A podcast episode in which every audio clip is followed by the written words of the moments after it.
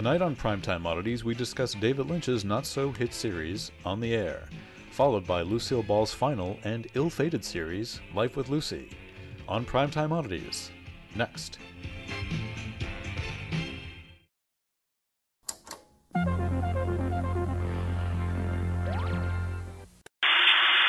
the number one television network with the number one primetime lineup, ABC.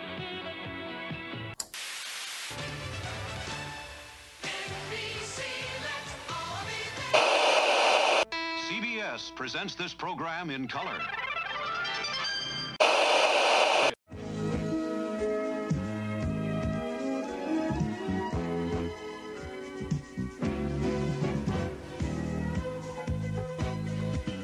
Hello, you are listening to the pilot episode of Primetime Oddities.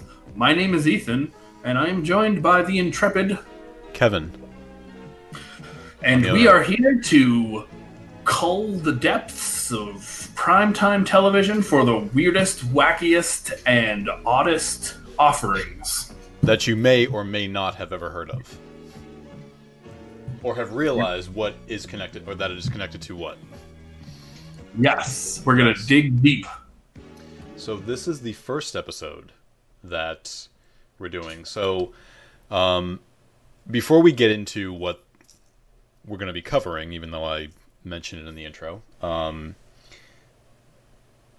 where did this idea come from? Would you say? Um, we seem to have this appreciation for like strange TV, um, and I think it kind of came from that. Would you say?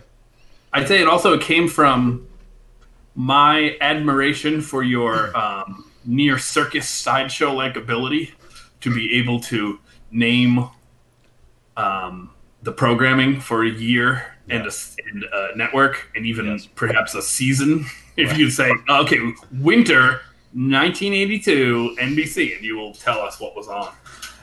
Yeah, so um, a little, if I may, if you may, if I may, if you if you would indulge me a moment. So um, where that comes from, because I know you've known me for quite a while now. Um, I think that all begins with just my appreciation for classic TV. I mean, when I was in college, I used to, you know, I'd be up all hours of the night working on projects, and I would just have the TV on, and I would just discover all of these what you would what I mean what I would refer to as classic shows, and when I say that, I mean like shows from, you know, the '70s, the '80s, and the you know in that sense. So, um, and then I just became sort of fascinated by by that and. I, you know, on my early days on the internet, I found this website called tvparty.com, which kind of kind of did what we're trying to do now. It's sort of like showed a lot of um there was a side of it that showed a lot of odd TV and like I got to see like a lot of like network promos from the day and everything. And so it just kind of all these network promo campaigns and so that sort of just began to f- fascinate me. I don't really know why, but it did. and um it's a classic example of falling down an internet click hole. Yeah. So, yeah. So for me, and I'm a little bit older than you, um, I came of age in the time when you could see a lot of the 70s hour long shows Yep. uh, in reruns. Yep. So for me, it was kind of for kids programming. There was uh, Saturday morning cartoons, Yep. and and that for some reason there were old reruns. Right. Um, and so I just saw a lot of TV. I was definitely of the generation that was sort of raised by television. Yep. My parents encouraged television watching, Mhm. and I got a lot of my knowledge of the world through watching television shows. And they usually were not of the time period that I was living in, so it was always I think- weird. and a little bit I think it's a, I think it's a similar case to me because I think a lot of the things I watched when I grew up, like you know, Nickelodeon, for example, there was a time, and younger listeners, if, if any of are listening, listening to this in the first place, may not realize that there was a time, like in the late '80s, early '90s, where Nickelodeon primarily was reruns of old shows. They didn't have a whole lot of. They had some original pro- programming, but mm. not a ton. And foreign shows too. And what? Foreign shows. Foreign like shows. A lot. Mouse. A lot of ones that like came from that came out of like Canada. Yes, Um, Europe. And there was one called Belle and Sebastian that I liked quite a bit about a boy and his Yes, I remember that. dog. And his dog was wanted for some crime, so he was on the run. But the Might thing is, at that age, I mean, you don't. I, I mean, I don't know that I'm watching um, reruns. I, I don't care if I, that I'm watching reruns of something. So, a lot of these shows that I grew up watching, I did not know or realize, or I guess you could say, didn't even care that they were like that. They already were older. That these were older shows. I mean, Nickelodeon used to show reruns of Lassie, like the black and white Lassie, Den- the, the the black and white Dennis the Menace, right? Like Yes, and I was into that too. There and was- Dobie Gillis. I watched Dobie Gillis Nick for some Night. reason. I mean, there was just I and watched plus, My Three Sons. and plus, I kind of grew up in a family that, specifically, like my uh, grandmother, I think really um, appreciated a lot of that stuff because you know the, shows from her era, right?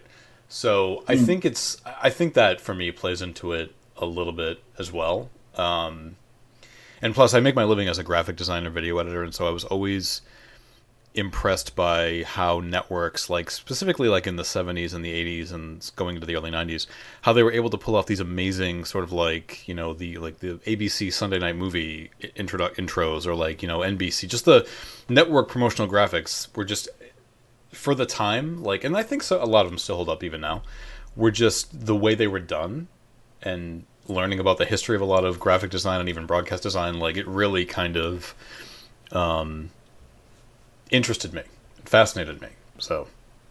Yeah. yeah. So. Were you, were you interested in the font change on TV titles card over the years? Also, i was. I was. Um it definitely was a trans transformation from the '70s to super bubbly and elaborate. right. Right. Like the um i always make it a point i forget the name of the font but the the um the mary tyler moore show font is a, is a very I love that. it's a very often used font, but it's very of its time. It's a very sort of like '70s type of um, font, right? So yeah. Yeah. so a lot of the design, a lot of the designs in all of these like TV show openings too were like really. Um, I always found just very fascinating. So. Um, you know, and, and also my love for voiceover too, because I, you know, I kind of make a living doing a little bit of that too. And um, ABC had the legendary Ernie Anderson as their primetime um, announcer for quite a long time, and um, you know that also got me interested in wanting to pursue um, doing voiceover as a living. So, um, yeah. So, I, for me, like I'm, I'm classic TV has always been something that I've always appreciated, and I think, you know,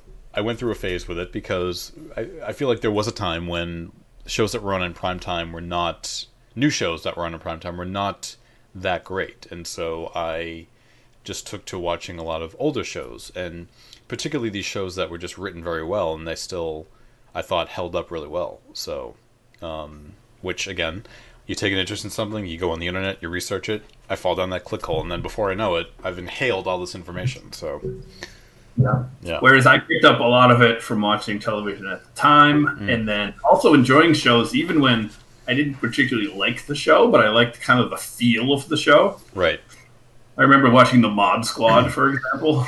yes. It was never particularly good, but I liked the vibe of it. You know, they looked cool, they That's dressed the thing. cool. That's a good way of putting Uh-huh. it. Shows, I think of that of shows used to have a vibe about them that um, I think made them entirely watchable. Even if even if at the end of the day they weren't that great, there was still something about it that was just very, you know, maybe it was just because like you watch the Mod Squad and you think it has got it's got like this quintessential '60s vibe to it that you just I don't know that just perfectly encapsulates what you think the era was. Yes. Whether it's interesting too because okay, so this is where my background comes in because I'm a um, history teacher an English language arts teacher, and I also teach a class on sort of the cultural history of comic books, superheroes. So I like to look at it through this cultural history lens, somewhat, where like we got, may have got that idea of the late '60s and '70s from the Mod Squad, but it probably wasn't really what it was like. But it was some people's vision of what it was like, or could be like, or should be like. Yeah, So I always tell my students in English class or in the, the comic book class, every piece of art or fiction was created by people in a time period and it reflects something about how they saw the world at that time. Right. And that's what I always love about TV because a lot of times it's aspirational. It's Yes. like, oh, this is what we want. This is how we want to live. This is how people want to live. That's why they tune in. Right. Or sometimes it's escapist that it's Well, uh, things are bad right now, but this TV show is everything is great and lovely. So that's where I want to go to escape reality. So there's always some um, lets us know like something that about the time period. So, and the funny thing about that is kind of building off of that. So, I used to catch reruns of the um, Adam West Batman show. and for the longest time, I only found this out maybe like 10 years or so ago. You know, everybody agrees it's a corny, campy show, but it's fun. And I always thought it's like that just because of the time it's from. Like, oh, you know, it's from the 60s. It's, you know, shows from that era you could say are corny and campy anyway. Not realizing that that show was intentionally done that way. Like, they Right. knew it was corny and ridiculous and they just went for it. Yes, yes. But And I that- actually didn't know that. I find very interesting too because when I was a kid, that played in the morning before school. Yeah. and my brothers were older than me and they would be going to school. I think I would be staying home, but we'd be watching it. And to me, that show was serious business. Right.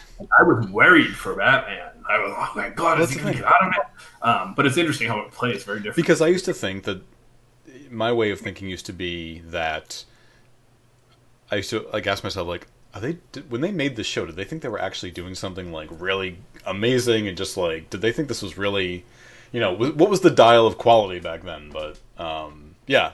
And I know I sound like almost like a cynic saying it that way because I don't mean to say that anything that comes out of the '60s is corny and campy, but um, you know, there's that sort of thing where you people, you know, somebody will say, "Oh, well, that's old, so it's cheesy and everything like that." Like it's not as relevant as it is now. But yeah, well, that's also why TV is interesting because TV. There was uh, there were the gatekeepers that were the networks. Right. They would only let certain things get on. So you, you know, at a point, you in the fifties, you didn't really get a reflection of what American society was like from television, like you Right. do now. right, The '60s got a little bit better with like Laugh In, I'm thinking of, and yeah. other shows. But um, They Yeah. ignored the world outside. And yeah, it's like yeah, it's only what they would allow to be on. So in the '60s, they didn't let anything too serious or whatnot get on. yeah. Um, yeah. So I think we can dive right in. Yes. So so the idea is that we choose we we find the oddest, most obscure show that we can think of, or well, not that we can think of, but like we just find something that we find very odd and absurd and just interesting. Whether it's like you know a less known show or you know a show that you never heard of or not a show that you don't realize was connected to another show, anything of the sort. There's no real like criteria that we follow.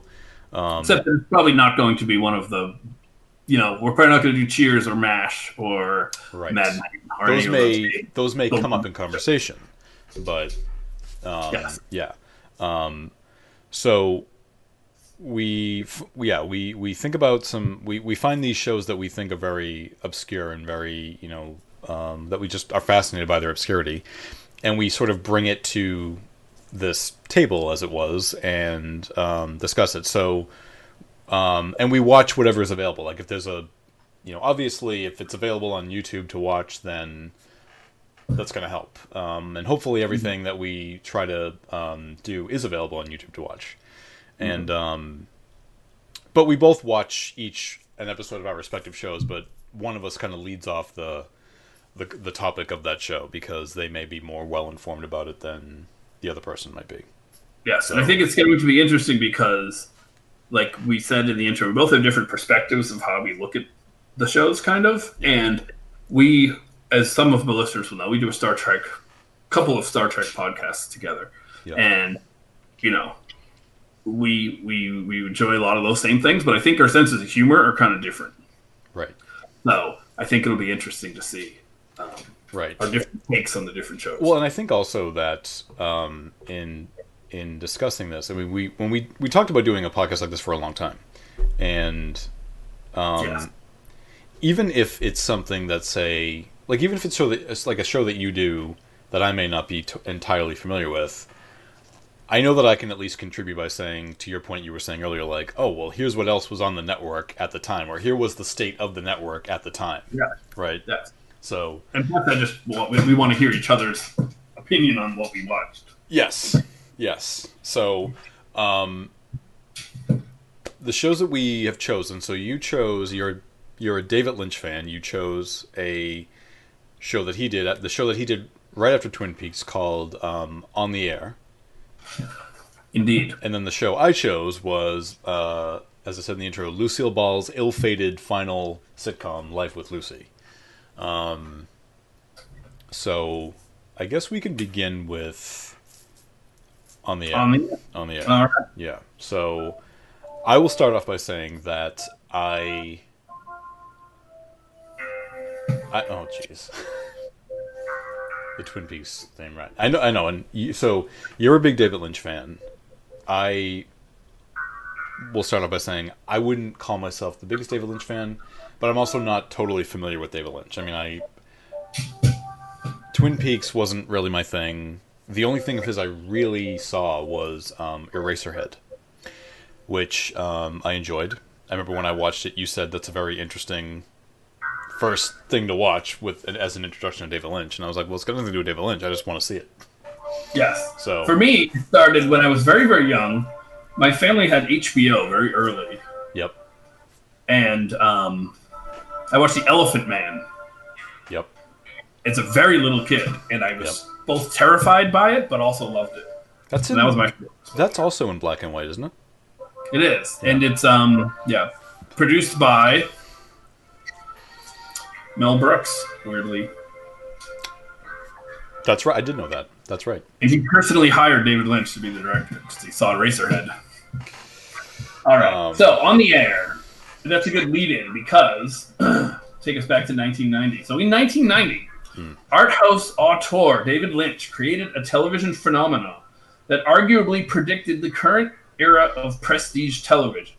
It is now accepted that television is where serious directors can bring their visions to life in smart and unique programs, while Hollywood is stuck in a cycle of tending to old franchises and chasing new ones. Surprisingly, David Lynch and co creator Mark Frost took over pop culture for a few months as the country followed all the surreal twists of Twin Peaks to find out who killed Laura Palmer. Hmm. Unfortunately, once the main mystery was solved, the country and David Lynch fell out of love with Twin Peaks. And in the second season, the ratings went into the toilet. After its premiere in April 1990, it was canceled by June of 1991. Uh, but before that happened, ABC wanted more Lynch Frost magic and greenlit a sitcom from the pair. The premise is seemingly simple compared to Twin Peaks. It centers on the production of The Lester Guy Show, fictional television show from 1957, Yep. starring a washed up Hollywood leading man. The show airs on Zoblotnick Broadcasting Corp, or ZBC, and it follows the bizarre cast and crew as they attempt to make a fairly middle of the road variety show Yep. but they are too odd and inept to pull that off. And as their failures compound on each other, they accidentally create a surrealist television hit. One can't help but see some degree of media critique or even autobiography of David Lynch in his presence. Um, unfortunately, Yeah. ABC found the show to be too bizarre for a prime time slot or adequate promotion. Despite solid test screenings and positive feedback from test viewers, um, of the eight episodes shot, only three were aired, and they were aired on Saturday nights in the summer of 1992, which is Saturday nights in the summer is, as you could probably say, uh, not a good time slot. Um, at the time, David Lynch said, "When I, oh, I have to say it like he would say it, when I love the show and people seem to love the show, what's wrong when they're not given a primo spot?"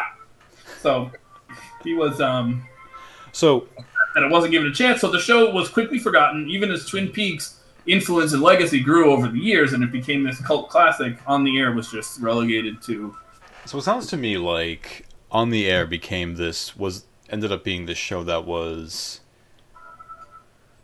sort of not just misunderstood, but maybe on the air way was like way before its time. that's sort of what I think. Yeah. Maybe if if there were ever was a time for it. Well, I, because when I watched it, I mean, I I think three episodes were available on YouTube. I watched, I just watched the first one, um, and the sense that I got, like, I, there were so many things about it that I um, noticed. I mean, the, the first thing was the building that stands for their headquarters is actually 30 Rockefeller Plaza, which is NBC's headquarters. Um, but the thing that struck me most about it was that did you ever see the movie Network?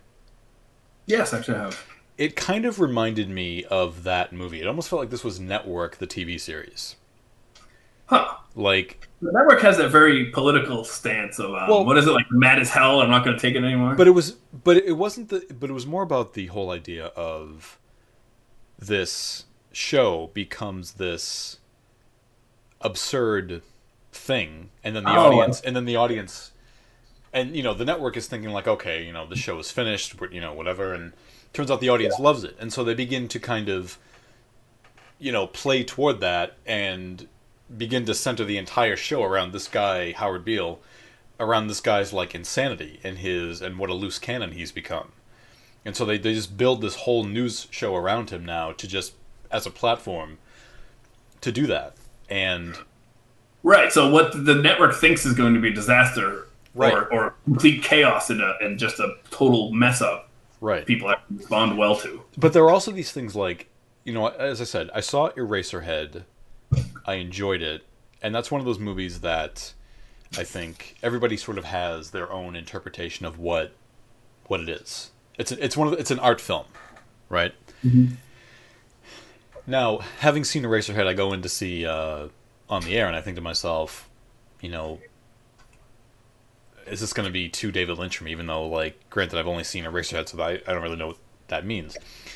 And there were all- the thing is, there were all of these little touches that I just found really good, but it didn't. It wasn't. It. I did not think it was too out there. Eraserhead was out there. This was not like you know when the when things are going wrong and the guy picks up the phone and then the flames are coming out of the phone. Like you know, like okay, that's somebody on the phone, mad as hell, right? Like Yeah, little yeah, things for- like that, right? Yeah. So yes, I think that it's almost like you take the weirdness of David Lynch's more weird side and Hmm. put it into a sitcom format, so it has some structure to it. Right. And but I do think that it starts off. It just shows how absurdist and surrealist that it's going to be. Right. Because I think within the first ten minutes, you have this very quick back and forth where you have uh, somebody drags a rubber raft through the screen. Somebody says rubber raft, and then these people that are dressed like native people drag a rubber raft through. Yeah. And we have the the seemingly German director saying nine, and then there's a stagehand putting things up on a ladder, and he says, "How many? How many?" He Yeah. says nine, and then these two seemingly conjoined twins come by and say, "Hurry up! Hurry up!" it's just this sequence of bizarre things You know what it is? It it it, One it, after the other. it sort of reminded me of the it was a little bit more absurdist but it was very similar to like the police squad humor you were just in this bizarre world but there was nobody there to really kind of be to really kind of point out how bizarre this all is they just all accepted that this is the way of the world they just take it all seriously and that's kind of what I loved about it. Yeah. And in so normally in, the, in a show like this, we might have a character who is the outsider hmm. that's like supposed to be to stand in for the audience. yes going to be like, what is happening here? But Right. instead, we get this character Ruth uh, Trustworthy, who is the one who um, essentially she seems to just everyone is completely odd and bizarre, especially the director, played by uh, the actor who played Squiggy. david lander Thank you, David Lander. Uh, you know, from laverne and shirley legend of, of situational comedy. yes Um, but this character, Ruth Trustworthy, he talks in this ridiculously, sometimes sort of German accent. Hmm. And she, her job really is to make the entire place work by translating what all these oddballs are saying and explaining them to people so that they understand what they actually mean. Now it's she- a really weird character, but it's she- really fun. Now, she, I'm assuming she becomes the focal point of the show in sort of later episodes, right? Like, is she the main character of the show, or is it more of an ensemble? It's Betty. It's Betty, Betty becomes the s- star that people want to see. right? And so it sort of becomes this jealousy situation where um, um, Lester Guy um, gets jealous that Betty is getting all the attention. Got it. Yeah. So so she sort of uh, Ruth Trustworthy, who I think is probably my favorite character, just exists to do what she does, um, which is tr- explain to everyone what every other maniac is actually trying to say. I think it's one of these shows that, and again, this is I'm just taking this from the pilot um, that I saw, but I feel like it's one of these shows that just, as I mentioned earlier, like in its time, way ahead of its time, nobody really got it, but like I'm watching it now, and already I'm like, oh yeah, I get this. Like this is, I could totally see this being on, being on the air now, being uh, doing it because like, because you had because since then you had other shows that I feel like kind of didn't go to that level, but like you know, as I mentioned, Network, although that came up before, but then you had a, then you had remember Sports Night? Remember that show Sports Night? Oh, I do by the great Aaron Sorkin. Yeah, like all about sort of like the behind the scenes of like running a TV Oh, show. yeah. Thirty Just sort Rock, of, of course. 30 Rock and you know, but I think the difference here is that you know, this sort of goes into a time that's not really explored when television was live and sort of like the all the absurdness that happens, all the absurdity that happens behind the scenes as you're getting ready to go live. Well, although um, Thirty Rock also around. is about a Saturday Night Live type show. So Yeah. They, they are. But the thing that I really love is that when we we see this show, we we sort of it's almost as if we had two halves of the show. First, we were seeing them try to make the show, which would have been a pretty boring '50s variety show, Right. and we even get to see a whole scene play out perfectly Right. where a woman is ironing and her husband calls to set her up so he can catch her with her lover Yeah. and he catches her and the scene goes off perfectly but it's kind of boring Right. and then later we get to see the same scene played again but when everything starts to go wrong yes. it becomes hilarious Right. um, And it's like that's what the show becomes. yes one little Yeah. thing happens and then creates this snowball of more and more strange things happening Mhm. And that's why it's so good to the point that even the camera falls over and so this picture is sideways and every once in a while we cut to the audience watching and they're either craning their heads to the side or they're actually picking up their tv to turn it sideways so they can see the show in the way that it's meant to be seen Right. Yeah, Uh, I, I, I, I loved the um, and there was like that when it was sort of cutting to different audience audience members watching the show. Then you had that that one guy laying on the couch and was it a horse? I think that was leaning over on the couch or something like that. And I was just like, that's random, but okay. yes it was very surrealist and very bizarre very bizarre so Um, another thing is with all the surrealness, for instance, there's this whole long scene at the beginning that almost lost me. I had to try to watch the show a few times. I tried to watch it before this podcast and kind of got bored.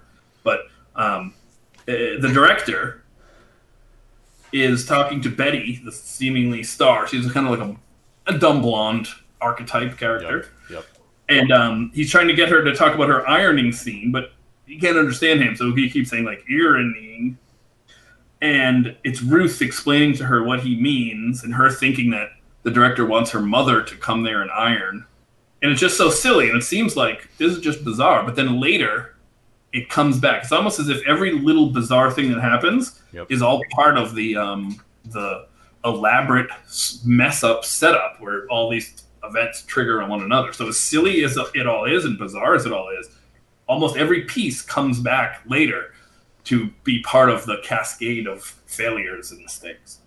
So, what do you think it was that? I mean, do you think it was like the show just didn't work? Do you think it had to do more with the time that it was on, or like, do you think that it was just sort of like fucked over by the network and not really given a chance? Like, you know, I think there. I think probably people didn't know what to make of it in Yeah. the network. right? So it's 1992. You can answer this better than I can, but Yeah. had was it abnormal to not have a laugh track at that point? I mean, 1992. I mean, you had shows on the like so ABC, right? So you had, mean, you had the Wonder Years and Doogie Howser, so like they didn't have laugh But those tracks, were more right? drama. Drama. True, true. Um, I don't. I ha- I think it was becoming normal, but I feel like it was more. That was something that was more. You would find more like on the cable networks, right? So, you know, uh, a show I love um, is the Larry Sanders Show on HBO, um, and that was on at that time, and that's a show about a late night host. I mean, you know that's a comedy that didn't have a laugh track, but I think it was rare that you found that on network television. I mean, you still some had it. I mean, I I can't think of any off the top of my head at that time, but yeah, I mean, you would you would see it on occasion, not not to the degree that you see it now. Yeah. So the show that this most reminds me of, and given the time period especially, would be The Simpsons Yep. because you have no laugh track. You try to cr- the jokes seem to be crammed in there. Yeah. You know, like there's always a joke happening, quick, quick, quick, and you don't stop to luxuriate in the joke, which laugh tracks seem to always do. Um, Because laugh tracks sort of they're sort of there to like almost tell you when to laugh. Like, oh, this is funny. Yes, But- and it, I bet if you took a sitcom like the one we're going to talk about later, Yeah. and you cut out all the audience reaction, the show would probably lose what eight minutes, five Oh, minutes. y- yes, probably. Yeah. So it, it's yeah, it's. I think another thing I think is interesting is that this is a show without a laugh track, but it's about a show that had a laugh track Yeah. because they used a laugh track at one point. Um, uh, So- on the show within the show. Really quick on that note, so I mentioned the Larry Sanders Show, starring um, Garry Shandling, right? Have you ever seen the show that he had before that called "It's Garry Shandling Show"? Um, I Believe Don't it was. I believe it was also on HBO. I think it was in the early in like the mid '80s, right? So what he would do is, I I don't remember what the f- the plot of the show was, but I, they made it seem like a sitcom, right? And the audience would like there would be a, an audience laughing at him, but he would almost like talk to the audience and like have them.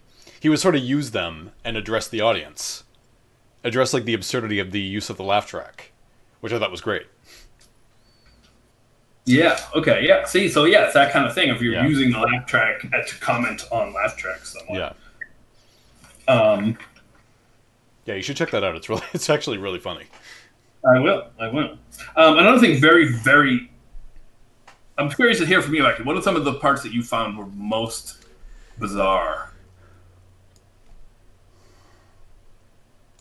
I think a lot of the so I mentioned him picking up the phone and the flames shooting out of there. Um, it almost had this very sort of like I wouldn't say bizarre, but it had this like almost cartoon Looney Tunes quality about it that I liked. I mean, again, when he picks up the phone and the flames shoot out, like that's something that you would see on a Looney Tunes cartoon, right? Like something Oh. like that, or like when the show what finally goes on the air, like it cuts to this um, you know, interesting sort of special effect shot of like, you know, the building sticking out of the sticking out of Earth and just like Oh yes, You know, and it so seems like the building is hundreds of miles yes, high. like things things like that. I th- I think it's so it was it was things like that that I don't think they wouldn't take away if you didn't have them, but at the same time they but just having them sort of accentuates just how bizarre the world that they're in. It's almost like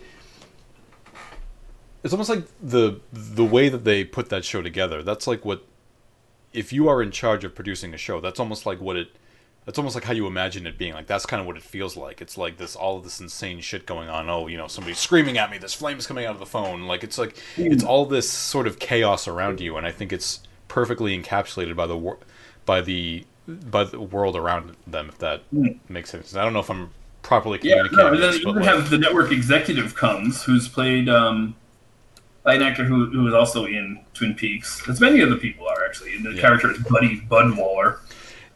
I think Um, and he has a club, so he comes in and is just telling them like, "This has to go perfect. The network needs it to go perfect," and he has a club. Yes. going- So it's almost like it's taking all of these sort of cliches and archetypes, and it's and again like it's giving this it's giving it a sort of like almost cartoon spin to it, yeah. right? But here's an interesting thing. So with that character, Buddy Budwaller, he makes a comment about Betty because people talk about Betty and they call her a dim bulb a couple of times. Hmm. And then I feel like Buddy Budwaller delivers what is what would have been in any other sitcom, like the, a big line yeah, would have had the big laugh, but he she does something dumb, and he Yeah. says she's no dim bulb, she's a blown out fuse.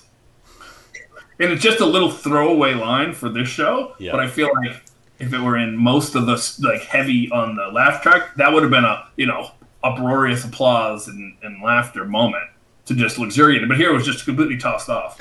It kind of reminds me of, um, you know, it's not a complete parallel, but it kind of reminds me of the that 1986 movie, um, Little Shop of Horrors. Like the world that it's set in. Like there's something very surreal. It do, Little Shop of Horrors doesn't feel because it's based off a stage play, right? But the movie Little Shop of Horrors, like it doesn't. You don't feel like you're on a street in like I think it takes to take place in Brooklyn or somewhere in New York, but like it doesn't feel it doesn't have a real world feel about it. It has a very sort of like stagey kind of like um Yeah. do you know what I mean? Like artful kind of way about it. Yeah, I see what you mean. Yeah, this is also a very stylized It's, 1957. thank you. That's what I. Sh- that's what I'm looking for. Stylized. Yes. Yeah. It's as if every one is an exaggerated version of 1957. From Yes. Ruth with her perfect um, like Yes. bob haircut Right. to um, you know like a Like- dancer. It's almost like it's almost like Tim Burton esque. Yeah, like, in remember, like- yeah. Remember, like it um, you know, like remember like the world. Remember the world he establishes like in Edward Scissorhands. yes, Like it's. It seems like a parody. Like I don't even know what Edward Scissorhands is necessarily parodying. It's like parodying suburbia in a lot of ways, but like there's something. right. Yeah, that 1950s. there's some but there's something like biz- even though like it's perfectly you know, like the neighborhood is like perfectly trimmed everything is the same color and or different you know but there's still something off about it it's just there's something very weird about it Yeah, yeah. Now, here's an interesting thing I think they do because they have the quote unquote dumb blonde character, yep but in one way, she's sort of the most brilliant one. yep Because first off, when the, when the show starts to fall apart, and she has, oh, I have my singing box, this little music box. She just sings this very pleasant little song that's very, you know, it's very light, but it's also very pleasant, very endearing. yeah Um, but when the Buddy Budwaller character, evil executive that he is, at one point the oh here's another one of the most surreal moments by the way. Also, you have the sound effect uh, operator, yep. And at one point it just cuts to him on a steady cam shot with an arrow pointing to him, yep. And it says yes it gives uh, like that voice the commentary? Yes, it says uh, Bogey Watts is not blind. He suffers from Bozeman simplex. He sees 25.62 times as much as we do. And then it shows like what the scene would look like from his eyes. yes And it's just the studio, but superimposed on it are these sort of pulsating a doll, a Santa, Yes. a dog plushie, and then the actor dressed as natives from the show, and they're just kind of pulsating like, you know, a psychedelic trip or something. Yeah. And it just does that, and then it cuts back to the scene, and there's no connective tissue between them, seemingly. Right. But then later, we see it that sort of comes back up. right I think that might be one of the things. There's there's never like a lead in or a setup to a lot of these things. It's just why bother? Just cut into something weird and then cut back to what was happening before. i'd be interested um, i'd be interested to know Budwaller, so that character turns on too many of the sound effects, yeah and the executive is very angry and he yells, "That can never happen!" yeah And then weirdly, right after he says it, another character for no reason says, "I'll have coffee with milk." but then Betty, the supposedly dumb blonde character, um, has this puzzled look on her face, and she says, um, "says uh, okay." So the blonde character has a puzzled look on her face, and she says, "How can it not happen when it just happened?" So everyone else is like in that. They know, like, oh, I'm supposed to be afraid of this guy. right So I'm just accepting whatever he says. But she looks at it and just sees like the logic of it. No, this is not logical, and I'm just going to ask it. And then, of course, Ruth has to come back in and then translate what's actually going on. i'd be really curious I to think that's one of my favorite scenes because then Ruth comes in and says, "Mr. Budwaller acknowledges that it did happen. However, he wishes that it would not happen in the future and wants to make that apparent." Um, I don't know. For some reason, I find that back and forth of people not understanding things and then Ruth coming in and explaining them in a very precise way. I think it's great. It, it doesn't make sense that that would be good television, but it is. I'd be very curious to know like how this show was pitched to the network. Because I think in a lot of a lot of those cases, when you're pitching a show to a network, you have to kind of point to a show and say another show and say, well, it's a little bit like this one or it's a little bit like that one to sort of give them an idea of what you're going for. But there was nothing else on the air at the time like this, and so like, you know, how does David Lynch even get this? You know, get this on the air for the first, you know, in the first place, Well, I think he got it by just by Twin Peaks. be huge. Yeah, Um, yeah. And I guess that the only thing comparable at the time that I can compare it to is The Simpsons, well, I mean, which was animated, of course. That makes it different and easier. But the, some of those things, like cutting to the guy watching the show with his horse, yeah, that was very much something that obviously would be cheaper for an animated show to do because all they'd have to do is draw it. right, But also just a very that cutting, quick cuts. And this was three seasons into The Simpsons, Mhm. where they were sort of in there getting to their most odd and kind of absurdist comedy um, point. Well, and also when you consider so what else was on the air at the time. So, I mean, ABC specifically, you have um, all of these shows, all of these 1980s staples. You know, Who's the Boss, Growing Pains, Perfect Strangers, MacGyver. They all come to an end in the spring of '92, and so now, so ABC is really kind of you know pushing forward into all the shows from that we all know from that became 90s staples right so now you have like shows like you know uh roseanne's on the air and who's the boss is on or not who's the boss um roseanne full house and family matters and step by step like all of these i think abc was in this sort of like mode of like reinventing and sort of revitalizing itself and you know embracing the new decade and Could you imagine who's the boss leading into this show? Oh yeah, like so for many many years. I mean, so every network used to have their own night of the week that they were the most watched network. Every every network had their own had a specifically like you know, CBS always historically had Monday nights and ABC had Tuesday nights and NBC then had Thursday nights for a long time and then even some and for a while even Saturday nights. So like you know, imagine at the time like if this had come on like a season earlier or two seasons earlier, right? And they threw it on Tuesday nights on ABC. I mean, it's behind. You have it behind like Who's the Boss, and I think even Growing Pains and The Wonder Years, like, and it just would not have really truly fit that No. sort of. I don't know where it could have worked except like the time slot that I remember always being the one that was safe to try out odd things was um, Fox and I think the late nineties. They would have The Simpsons, and then they had at eight. Then from eight thirty to nine, they would put in different shows, and they had the X Files on at nine. Right. And eight, at eight thirty to nine, between The Simpsons and the X Files, it seemed like they could try anything. That's where Arrested Development started. Yep. I mean, Uh, maybe even Family Guy. I think and, and NBC did the same thing. I believe on Thursdays, like, uh, you know, notor- historically NBC had you know Thursdays, you know, in the mid '80s with Cosby in this order: Cosby, Family Ties, Cheers, and Night Court. And looking over the various years, like between like 1985 and 19, 1984 and like 1988, like mid-season or like even summer they would like rotate some of those shows out and the one that got the most rotation out of there was night court at 9.30 Mm. they would try new and you know and eventually they put in a show at uh, 9.30 and moved night court to a different night but um, that always seemed to be like the most sort of like sus- like vulnerable time slot to try in a new to try a new show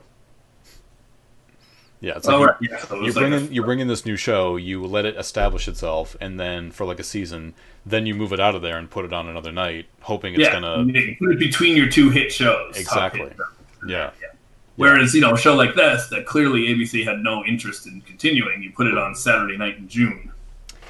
Right. And so, and my guess with that, my guess What's with that? that, my and my guess with that, I don't even know if it's I don't even know if it's true because I don't think I saw it anywhere when I was researching it. You know, networks used to put on like burned off or like unsold shows, like they would just throw them on in the summertime. Um, I mean, that's how Seinfeld began. Seinfeld began as a it was the, pro, the original network promo calls it and called it a prime time called it a sitcom special, and it was on like. I think it was in like early July of 1989 is when that show was put on, just the first episode, Yeah, and sitcom special implies that it's going to be shown exactly one time. exactly once, or like it's just this burned off. Sh- it's just a show that didn't didn't sell, and NBC is just you know putting it on the air because why the hell not? And you know, obviously, we know what became of that show. Yeah, yeah. Um, Um, it's interesting that watching this show, I swear. So I don't. This might be a weird thing to say for this, but I don't really watch many modern sitcoms. But no, the only one I watch now is Curb Your Enthusiasm.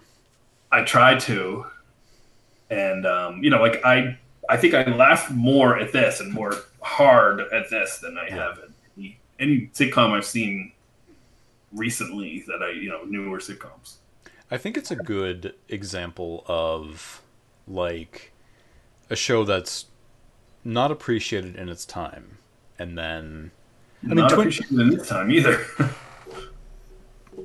so well. Okay, let me kind of change my gear then. So, did I mean so? Did you enjoy it? Do you like it? Do you think it's good? Like, I what's your liked sort it. I'm of gonna watch the rest. I have never watched the rest, but I will. yeah? You you want to you want to see more? Basically, is what you're saying. Yeah, I want to see where they go with this crazy thing that they have. So your final thoughts? Um, My final thought is that this show is a is a watch because you're actually going to enjoy it. yeah, You know, we might recommend other shows like watch this because it's so bad it's good, yeah. or watch this because it's amazing to think that anyone thought this was a good thing to put on television. Hmm. But this one, I think, watch it because it's legitimately entertaining. Well, and. I'm not a David Lynch connoisseur at all. Um, I've only seen, as I said, I've only seen um, Eraserhead. I don't really have an interest in Twin Peaks. I've got to say. I mean, I know that I think you I tried to get me to watch it. You're not the only one who's tried to get me to watch it. you can watch um, at least Blue Velvet, the film Blue Velvet. Um, so, but having said that, though, I did enjoy this one because I just it reminded me of other things that I liked, Mm. and um, so I I'm curious if the show were made today, would it succeed? Yeah, You know, I mean, I- he did bring back um, Twin Peaks two years ago. Maybe it's time for Well, you know what it is like. I think Air to be on like HBO. You know, well, that's the thing. Like I was going to say earlier, like I think that the show, if they had, instead of getting it on ABC, like I think if it had say been on HBO, then it seems like it almost seems like it'd be more fitting for HBO because then they could sort of almost do whatever they wanted with it, right? Yeah. Um, but I mean, again, I enjoyed it. I, I, I did enjoy it, and I, I I'm curious to see uh to see more of it. I mean, I know there isn't that much of it, but yeah, this is Um, definitely a watch for me. but I, I I have to believe it's one of those shows that was just not given a fair shake by the by its by its network because they just didn't know what to make of it. yes, yes. So moving on to our next show, um, the infamous Life with Lucy, Lucille Ball's final foray into the sitcom genre. Um, this show fascinates the hell out of me because, um, you know, you think of Lucy and you think of oh, you know, crazy Lucy Ricardo and I Love Lucy, and who doesn't love I Love Lucy, right? But it was just this was the end of of the uh, of of I mean really her career in a lot of ways and the idea behind the show was that um, you know to kind of paint a picture of what the landscape was at the time. So this is 1985 86 I think. Um, NBC is the dominant network is the dominant number one um, because they've got again the Cosby Show, Family Ties, Cheers, Night Court, The Golden Girls, Two Two Seven, Amen, Saint Elsewhere, Hill Street Blues, L.A. Law, like all of these Matlock, all of these big hits, and they are so far in first place, right? So naturally, every network is trying to strategize a way to compete with them and potentially copy the strategies that they've put into place. And um, Life with Lucy is definitely one of those examples.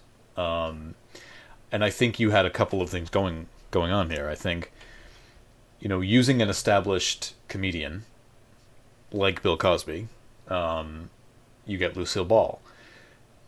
But you also, but at that, but at this time, Lucille Ball is much older, and so you know she's in her seventies at this point.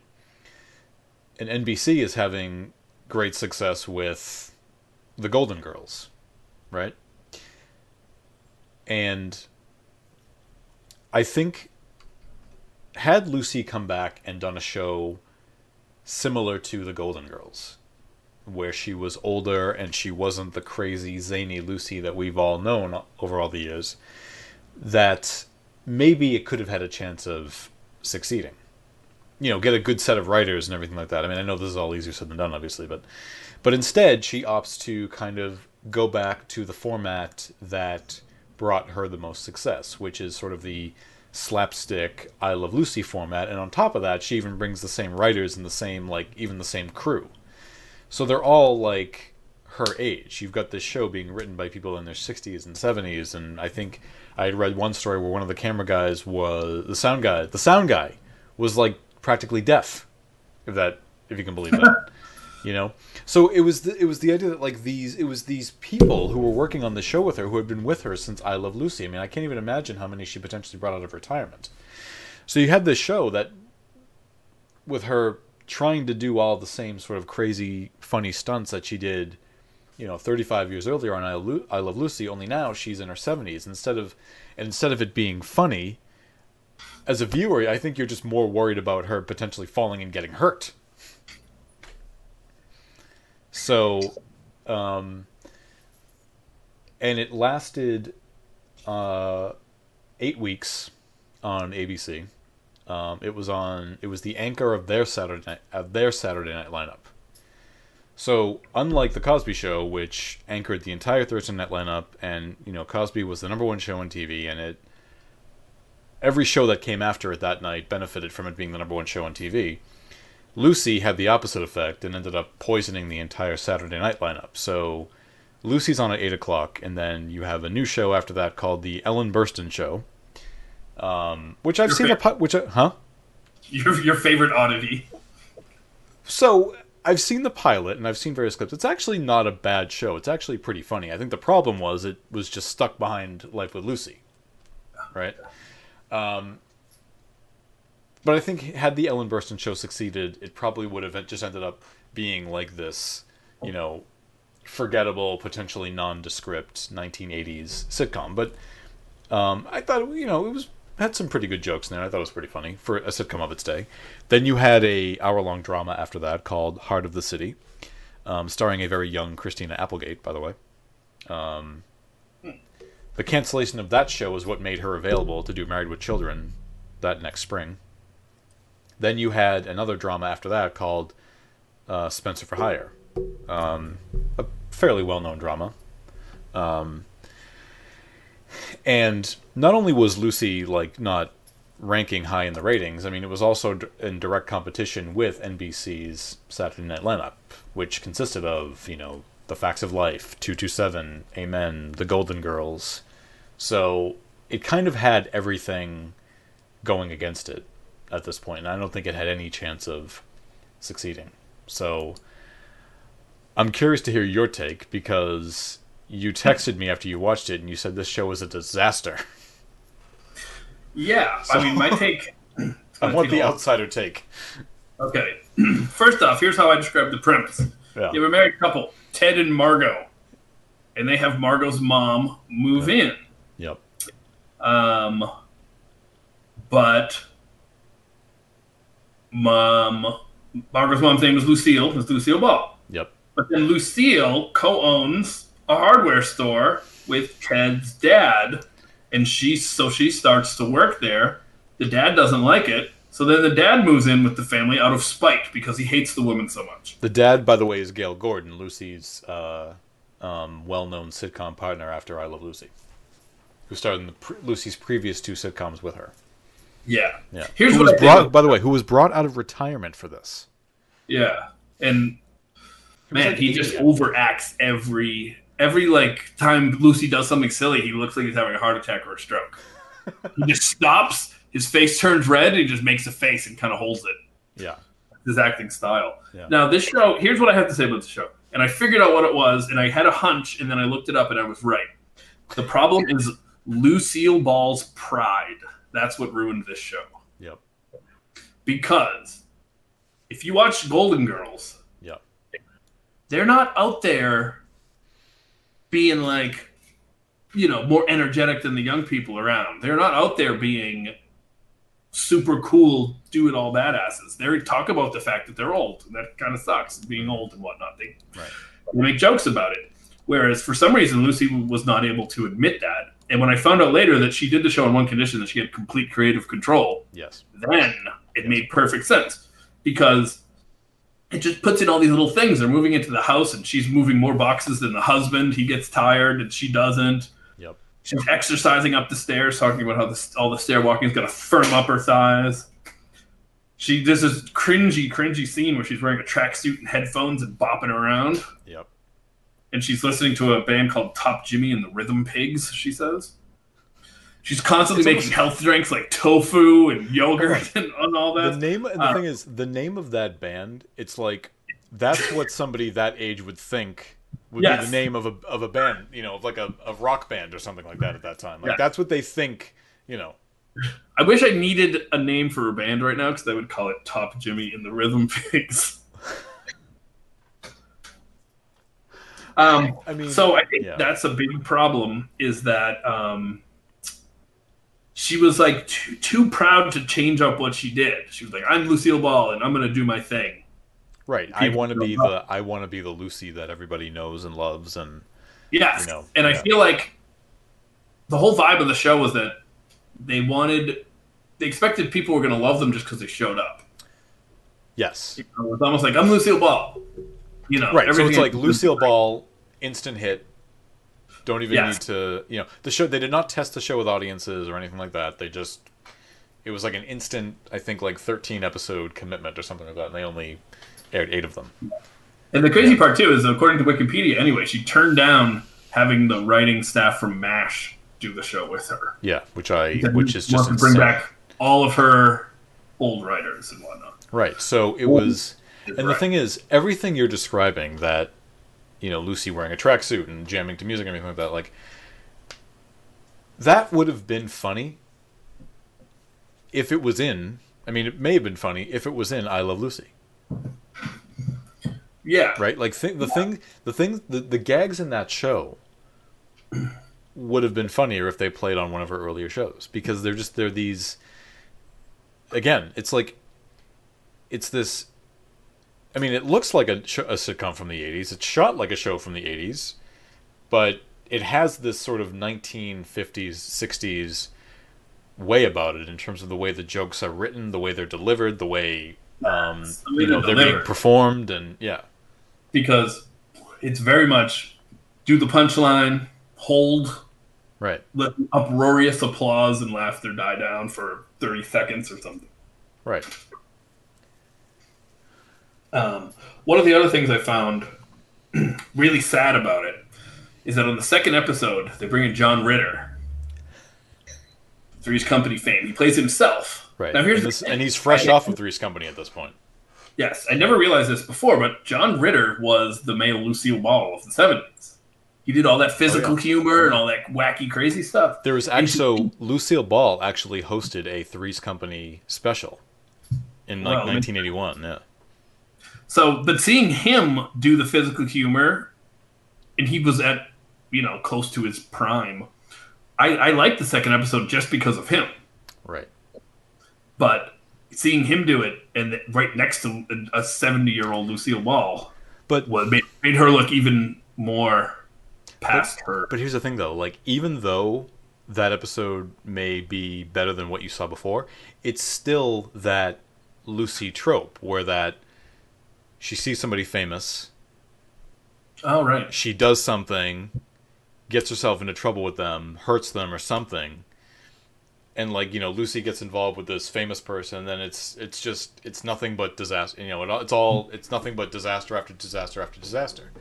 I mean, Yeah. it. all- I mean, it goes back to that classic "I Love Lucy" episode with John Wayne's footprints, right? Like, in just her getting wrapped up and mucking up some kind of celebrity encounter every single time.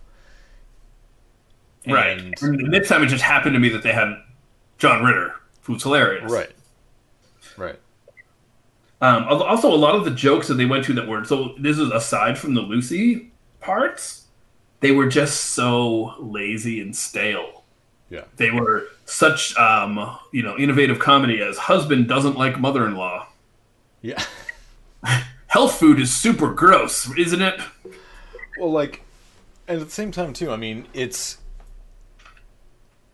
they don't have a very good supporting cast either. No, yeah, the husband's very wooden. The mom seems okay. Yeah, the mom, the mom is, she's in Jaws two. Don't ask me why I know that. I just know that for some reason. Um, but what was taken, what I was taken by, was the fact that like when the pilot begins, Lucy's not there right away. You got to kind of build up the anticipation of Lucy showing up. Right, because That way she gets this. You're not going to care about Ted and Margot. Right. Yeah, exactly. And they they are pretty much just there to be people for her to talk to. Um Yeah, and to get exasperated by all her wackiness. yeah, she does not have a the thing is she doesn't have a very strong supporting cast with her. And again, had she done something like the Golden I mean, She should have been on the Golden Girls. The Golden Girls, yeah, and maybe. Um, the thing about the Golden Girls, what I've seen of it, um, is that even though it's a show about like getting older, right? Mhm. There's a there's sort of an underlying message to that show where that even though you get older, it it doesn't mean that everything is over, right? right. you know everything that you love in life everything everything is still there you know ultimately what people want as they get older is they just want companionship and that's kind of what that show really is right Yeah. lucy had lucy done a show like that i mean so Yeah, she didn't. Like you said, they didn't change the tone. They didn't change the tone right like so there is a so after lucy's last show before this one ended um, here's lucy um, ended in 1974 so there was a so she was not starring in a regular series for about 12 years um, and also think of it think of this too for a second i love lucy began in 1951 right. That early, really. between 1951 and 1974, Lucy was on the air. Was on the air weekly. I, I, there was probably I think between like I Love Lucy and then the Lucy Show. There's probably I think there's maybe like a year or two, something like that. But Right. by and large, Lucy was on the air for 23 years, practically uninterrupted. Right? Like imagine that for a second. Right? Right. So, So, I'm sure that also the network and she both thought, oh, people are just dying for more Lucy. So when Here's Lucy goes off the air, um, so that goes off the air in 1974, right? And the way the show ended was, it, there's there's like a slight matter of dispute in how that show, the end of that show came to be. Um, Lucy claims that she was done doing weekly, um, a weekly series. Others others say the ratings were just dropping and CBS canceled her.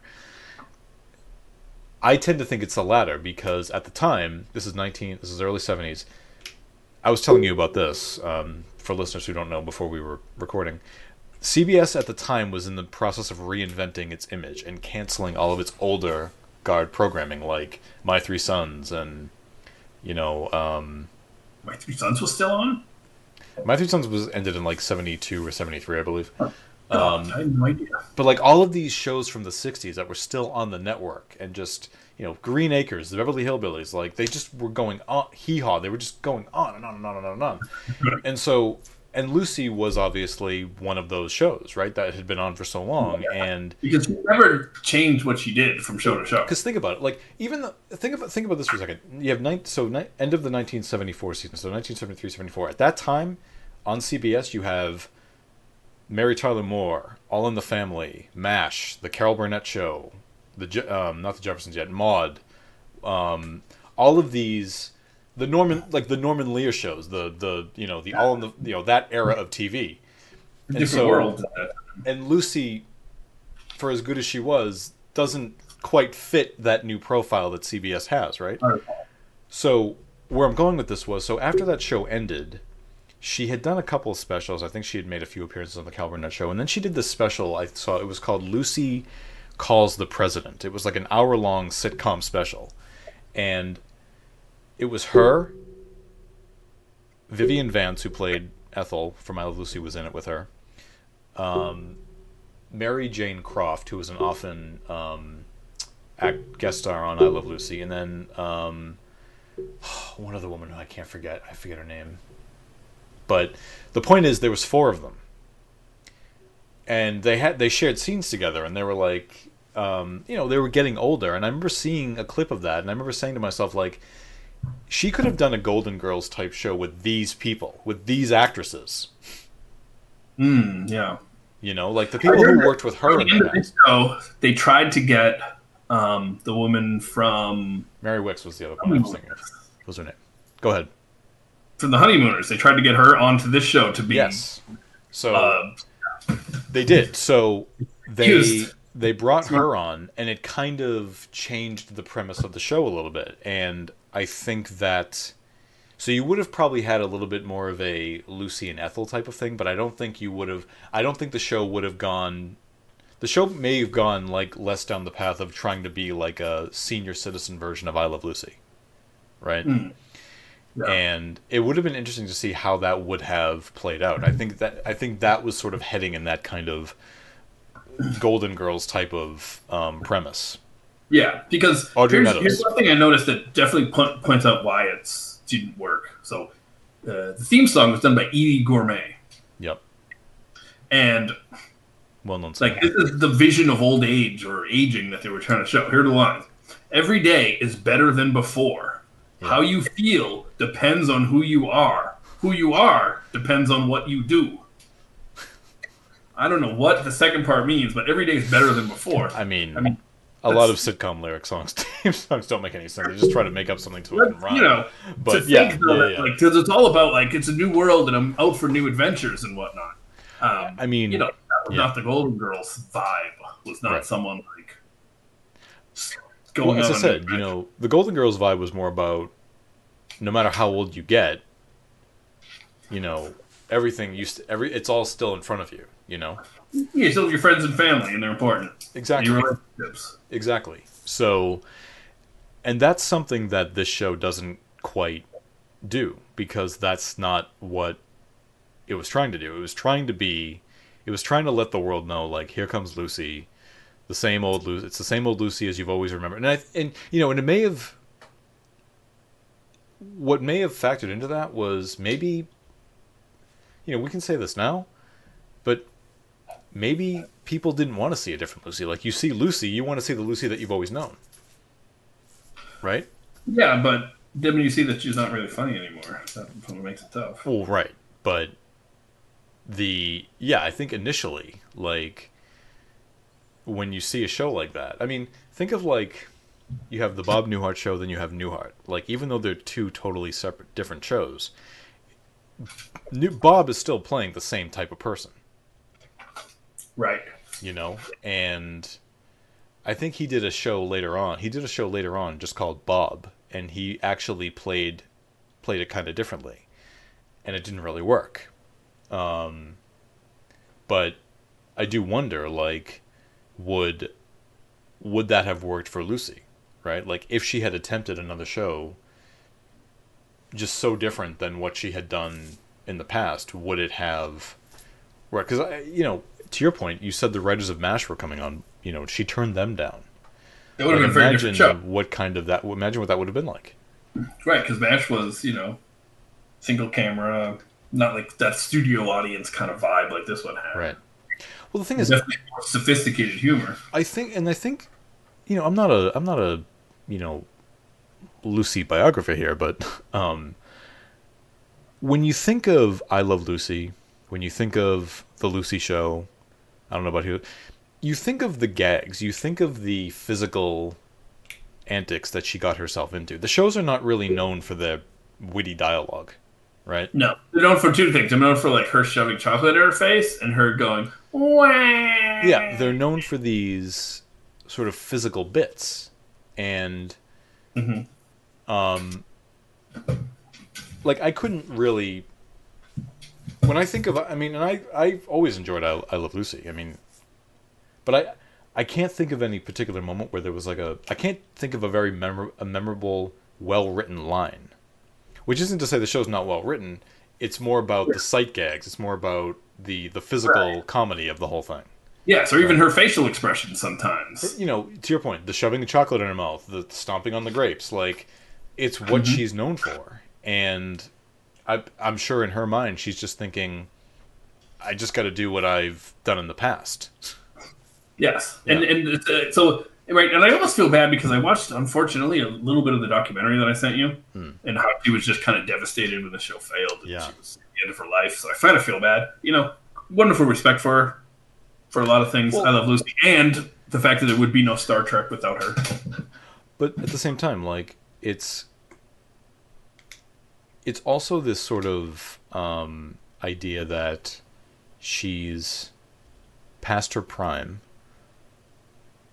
And i mean think of, she's definitely a you know she's there's no question she is a groundbreaking comedian who paved the way for a lot of others to come after her. Yeah, um, you know, like Carol Burnett's an example, or you know, even Mary Tyler Moore, and you know that sort of thing. So she did a lot for women in comedy, right? Um, but the the the problem, I think, was that she just didn't she didn't get out when she was still on top. yeah. Here, here's a, here's an interesting thing though to note that I just looked up quickly. Yeah. Betty White is only 11 years younger than I Love Lucy. She was born 11 years after Than Lucille Ball, yeah. Yeah. Yeah. Now, here's the thing about Betty White. Betty White was still able to be on shows like Community and be hilarious because I think she knew kind of like, here's what I got to do. I'm old, so I'm going to play that up, and I'm not going to try to lead a show. I well, that's the thing. Betty White. I mean, she's a legend, of course, right? A living legend. Um, but she was never. She was not, and maybe I'm wrong about this, you know, but she was never really a leading, a leading lady. She was No. always a supporting. You know, she was a supporting character on the Mary Tyler Moore show. I mean, she, for a little while after that, she got her own show, which did not succeed. She was a supporting player on The Golden Girls. She was a supporting player on Hot in Cleveland. Um, and I'm sure there's others that I'm forgetting. She would be she would guest star on things, you know. She but the thing is Betty White had a presence just outside of the roles that she played, Yeah. you know. And I'm sure Lucy did as The well. Betty, the Betty White show in 1977. Yeah. Only last one season, though. Right. But what I'm saying is that Lucille could have probably had a successful career Yeah. if she had changed gears a little bit. Yeah, like a lot of the. to give up like being the creator and the star and the you know all that. Right, exactly. Like if she had I mean, she would never be a supporting character, right? Like had she been on the Golden Girls, she would have probably she would have probably had top billing. She probably would have had my guess is she probably would have had like the role that Bea Arthur had. It would have been a bad show though, because here's a good. Her pride was too big. Oh, agreed. I, I but I do wonder how that show would have been if she was like my question is like would she have been able to make that sort of transition? Like could she have been able to do that? I guess not because we know how her pride was, but but yeah, I mean, probably not. Which I guess we saw because if if not, Life with Lucy maybe could have been okay if she had followed more like what the producers wanted. Right. You know, And it's it's a shame too because to your point, you know, she was devastated by the cancellation. She had never really been canceled before. I mean, the Here's Lucy thing, maybe. I mean, that's, that's still something disputed, I guess. But, um, you know, when the show was canceled, reportedly, she was devastated, and she realized like it was. She kind of felt like maybe America doesn't really love me anymore. Um, Yeah. But they still love you, just the stuff you did a long time ago. but I think you know, and I, I I don't know what it's like to be famous. I do wonder though, like, you know, this is 1986. I Love Lucy is 35 years old at this point. It's already permeated and permeated pop culture, and it's like it's a permanent fixture in pop culture now. And like by that point, you know, the reruns are on constantly. Everybody knows it. Hmm. You know, does she have? I mean, she must have some kind of a sense of to how popular she is, right? Yeah, And so, But it would be and how loved she like is, right? the perennial person that influenced everyone. You know, Yes. you inspired me. It probably gets tired. It probably gets boring inspiring people. You Well, want to like do things for yourself. But I think also it has a lot to do with, um, you know, by all accounts, Lucy was somebody who liked working.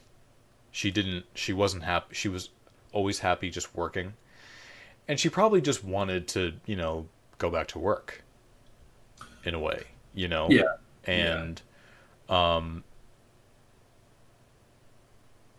but it's also kind of when you think about shows that came after, like I said, the Mary Tyler Moore Show, uh, Rhoda, for example, the Carol Burnett Show in the '70s. They're sort of these good examples, in my opinion, of the of sort of like they're the sort of successors. They're building, they're standing on the shoulders of Lucille Ball in a sense, right? And um, they're kind of the next generation of you know of Lucy of of uh, like in other words, like would they have been allowed? Would they have been able to get on the air had it not been for, like does Lucy pave the way for those shows to come along, right? Oh, definitely. You know, and, And that's um, what needs to be respected and admired. You know, even the fact that when she first brought the show to the networks, they they didn't want to have um, Ricky Ricardo because they said, "Oh I- no, people aren't going to buy like a white woman married to a Cuban man, so we got to Yes. change that." She said, Yes. "No, take a hike," um, and she got it made on her own terms, which is great. But I think the problem is that when you brought when they brought it, the same formula yeah, into the 80s, it sort of exposed the worst parts of that formula. oh, definitely, And, it, and, what, and you know, it, a lot of it was that um, the extended laugh tracks, Mhm. The huge applause when when you, the viewer, are just thinking, "There's no way that there's anyone that's actually reacting to this in that way." Well, with her when she enters, when Gale Gordon makes an entrance, like whenever somebody makes an appearance, Right? it gets this, you know, applause. Yes. Um, now here's a question. When she was, so th there were a lot of things that got huge applause that were not funny. I got to. She impersonates spider mites. I believe it was a live audience, by the way, but anyway. yeah, but they were feeding them something. Well, you can you can add it in post, I guess. But anyway, go ahead. the spider mite. She impersonates spider mites. Yes. Oh, that gets applause, doesn't it? Yeah, it gets applause. oh, she's doing a thing. Look, um, Grandma Heaven. She's in Grandma Heaven. Yeah. applause, laughter. Where's the tuna? She's hunting around for tuna. Now, here's the thing: when she hunts around for tuna, she finds it and she stands on one foot for a second, and they go crazy. Why? Is that something? Is that a reference we should have gotten? That I don't know. That, I, Because that I don't know. for the tuna, she's trying to figure out which box the tuna casserole's in. She finds it. She stands on one foot for a second, and then everybody goes crazy. Interesting. Um, yeah. Yeah, just the the laugh track and the uproarious applause. They The- made it worse. They actually made it worse. If there were no laugh track, at least I could have rolled with it. Right. Well, the thing that you said about the show earlier that I really thought was funny was when you were talking about Gale Gordon, how it seemed like he's on the verge of a heart attack or a stroke with everything she does. Yeah, and at so the she end, shreds his pie in a in a pasta maker, which actually was one of the parts that was not that terrible. Um, but still, that's an old gag, right? Like that's a, is yeah. she's pulling him into it, and he's just going go go. But go. you know it is? It's- closer. it's one of those after, things- but his face turns red. He makes a weird expression, and he just holds it. But the, th- as if he's having a stroke, and everybody cheers. the thing about it, though, I remember watching it. I thought to myself, why is there a pasta maker sitting there other than for this gag? Like, why is that there? Right. Well, I guess the There's no premise that to be Randy there. was that he was going. She was like, "Oh, you need new products," so I started selling pasta makers. Yeah. really. Oh yeah, because you got to set up the gag first. You got to so you got to Yeah, give a reason why. We all know there. she's super hip. Right. With it, right. everybody else is square except But- Lucy. I love that you said he moves in out of spite.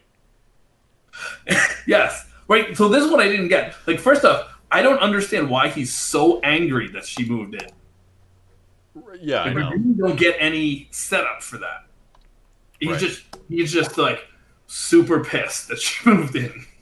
Well, the thing is, like, you know, with Lucy, you need that per you need that foil, right?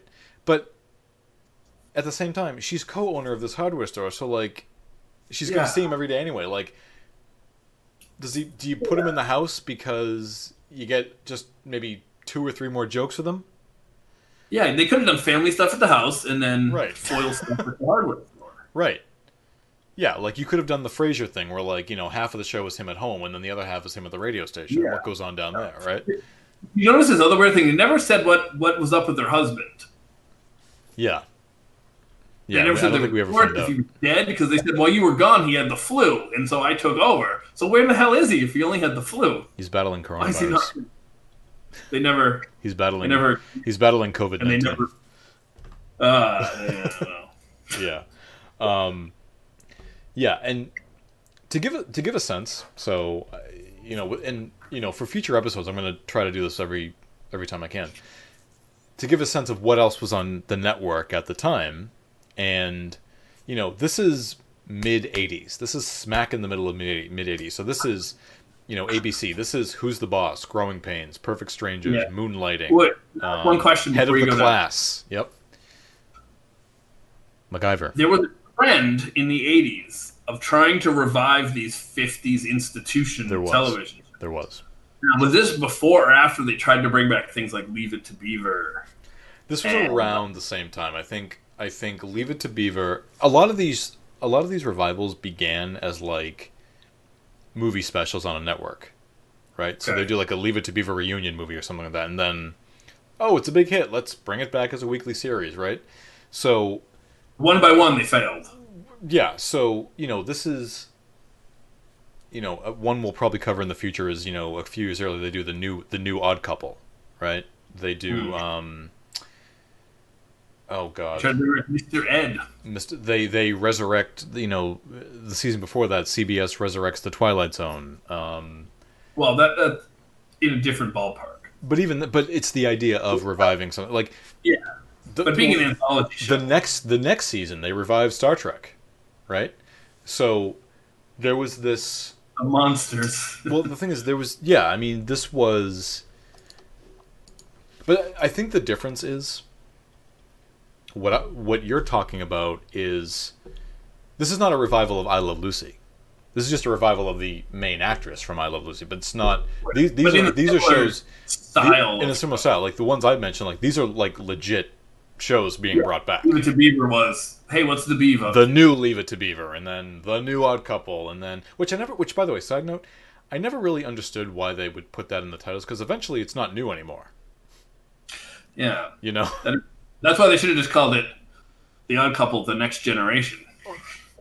which you know in all honesty star trek the next generation at the time was like that's a really bad title um, I know, some mistakenly called it star trek the new generation i used to drive me crazy when people would call it that but it's such Um, a good.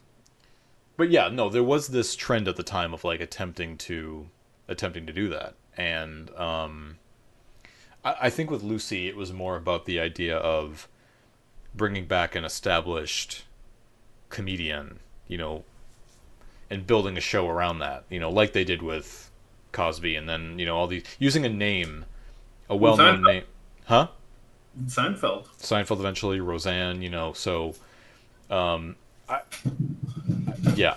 I think I think that sh- I think Lucille Ball was sort of inspired by the success by the success of both the Cosby Show and the Golden Girls and wanted to kind of um do this again.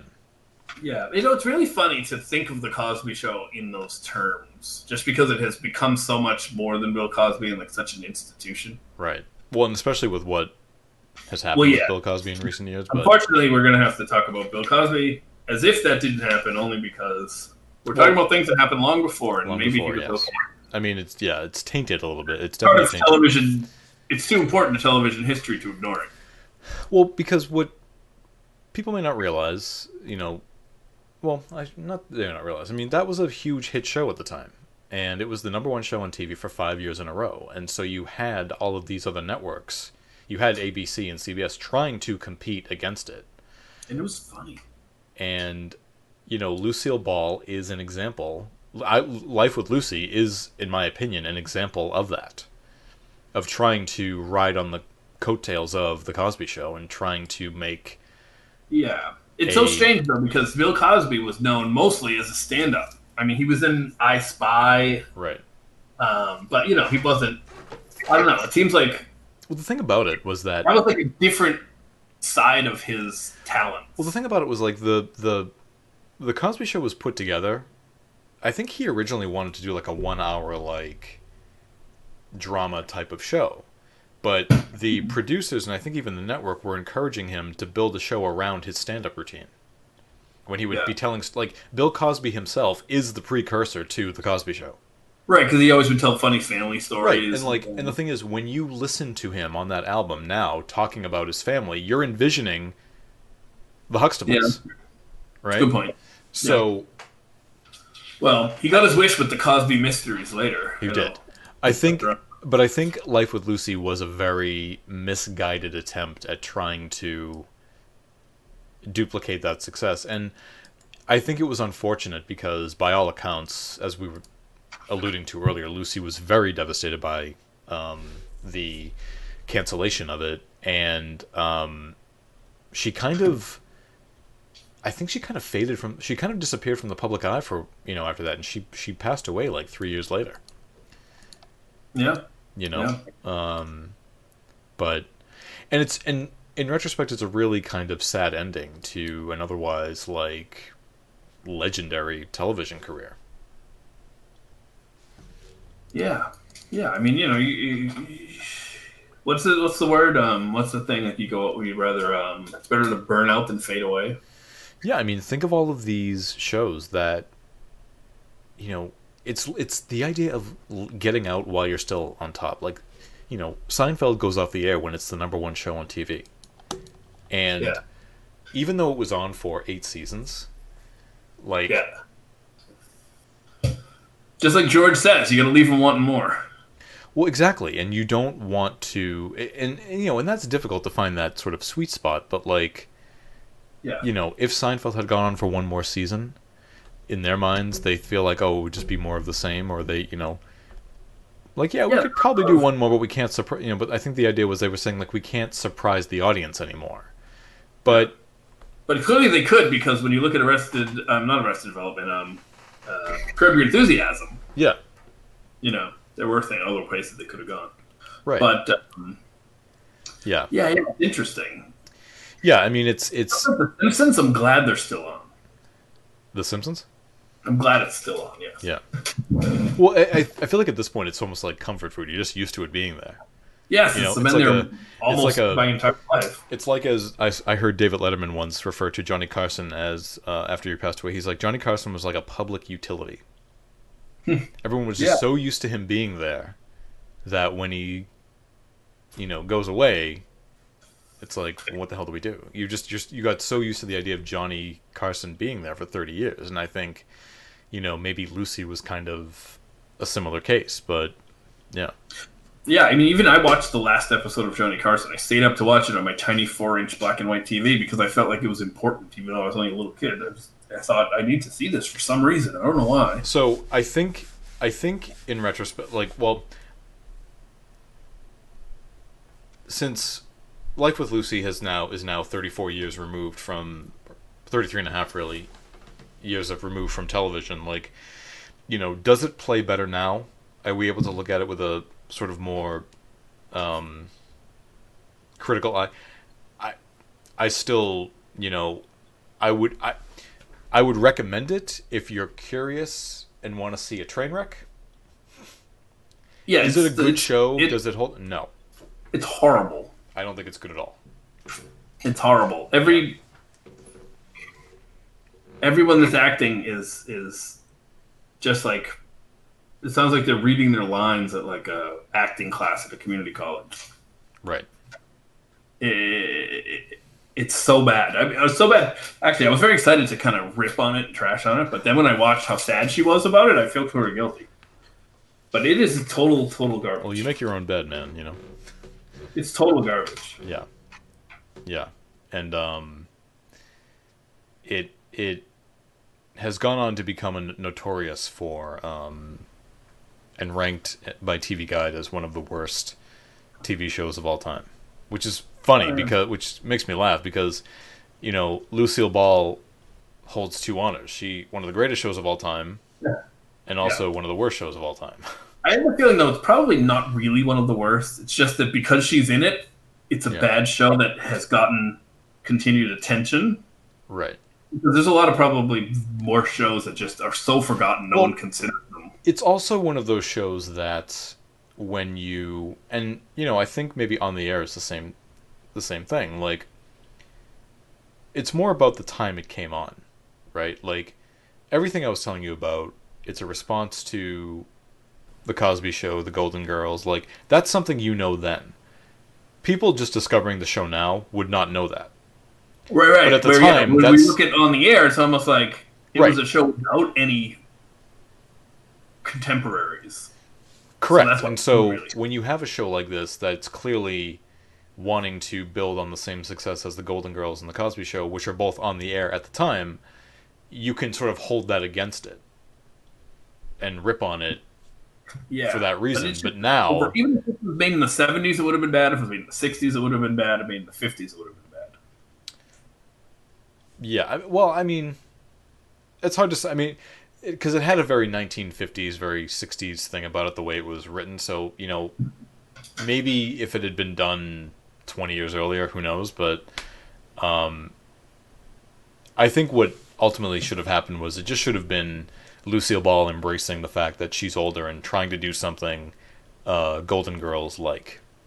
Yeah, But yeah. would she I be able to deliver on that? I, I, don't know. you watch it, people. Don't watch it because it's sad. It's more sad than anything. You can watch. You can laugh at how bad it is, but it's Yeah. sad. It watch it if you. I mean, I again, I say watch it if you're curious, but I'm not going to say watch it because it's good because it is not. Mm. Yeah. I have an interesting thought. I think about both shows. Okay. So Wrap up. I feel like you have.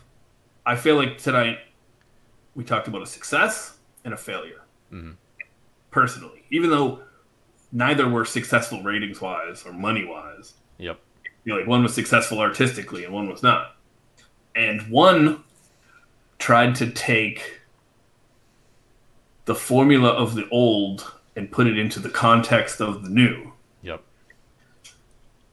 And the other tried to take the context of the old but fit like the modern sensibility of the modern time into the old context. And I think that made it hilarious. Mm. So it's kind of the difference of are you taking the sensibility and the humor of the past and placing it into the present? Or are you taking the past and placing the humor and sensibility of the present on Well, I also think that your show on the air, like it, the two things I can say about it, with this in mind, is that it wasn't a show that was trying to be like something else on the air. It wasn't a. Res- it wasn't like it wasn't made as a response to some to a success somewhere else, right? right. But it was also a show that clearly didn't take itself too seriously.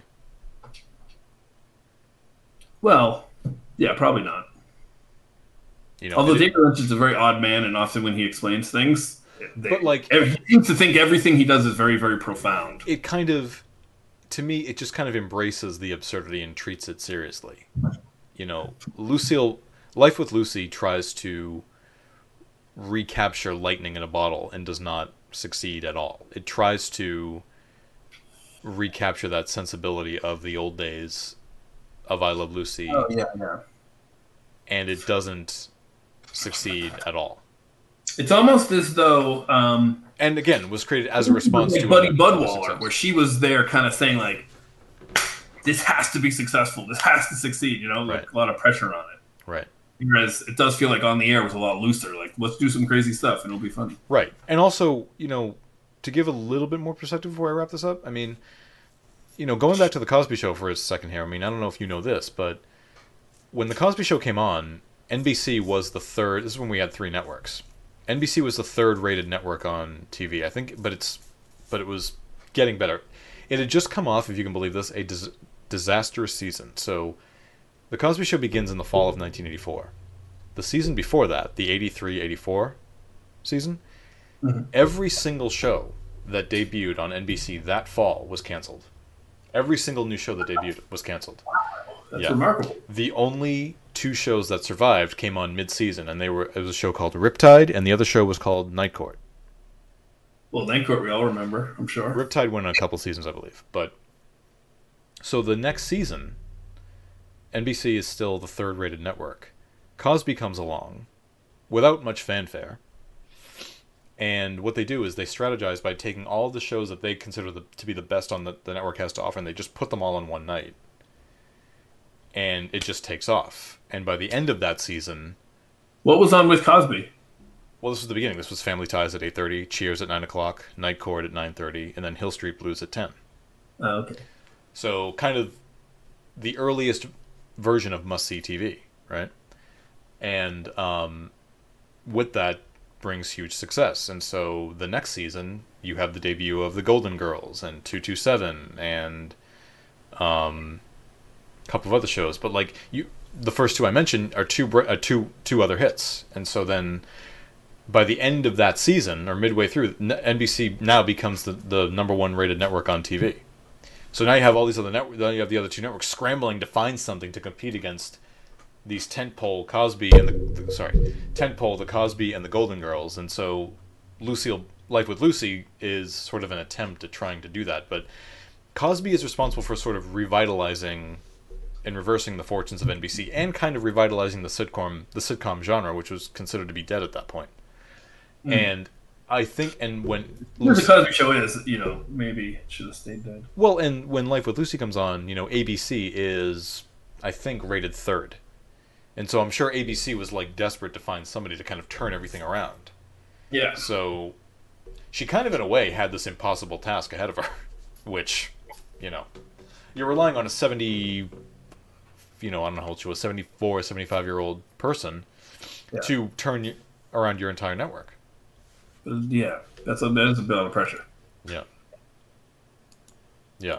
So, but did not succeed, obviously. No. Yeah. Um, so to wrap this up, uh, we between on the air and life with and life with Lucy, I would say life with Lucy skip, and you would say with on the air. I would say watch it and enjoy it. Life with Lucy, watch it, but be prepared to either laugh at how bad it is or to feel sad. Have a drink. Have a few drinks when you watch Life with Lucy. you know what? Here's what you do: you chug every laugh uh, track, and you chug through the whole laugh until it's over. You'd be in trouble. Cool. Well, uh, cool. So this was a good experience. I think this was a good Hopefully, it was good for y'all listening Pilot out there episode. in Radio Land. Yeah, exactly. um, and uh, we will see. Oh God, we will. Uh, Because you know Wilma was inspired by. he's holding up a drawing of Wilma Flintstone that he uh, drew in front that he drew. Um, uh, so yeah, I think you know maybe we'll uh, continue with doing more of this. Um, Yes. don't know what our cadence on this will be just yet, but you know, I say but we have di- we have two or three a day. we have we have di- we have different ideas for this, different topics to do. I mean, we've you know we had to. We were, I think we were being very selective about what we wanted to do today because we had so many ideas. So No, but that's a good thing. Is I think that I think we could probably crank these out yeah, when there's no Star Trek on the air. right. Which is now. Yeah. Well, we have still have one more to do though. That's true. But yeah, there's no new episodes of Star Trek coming.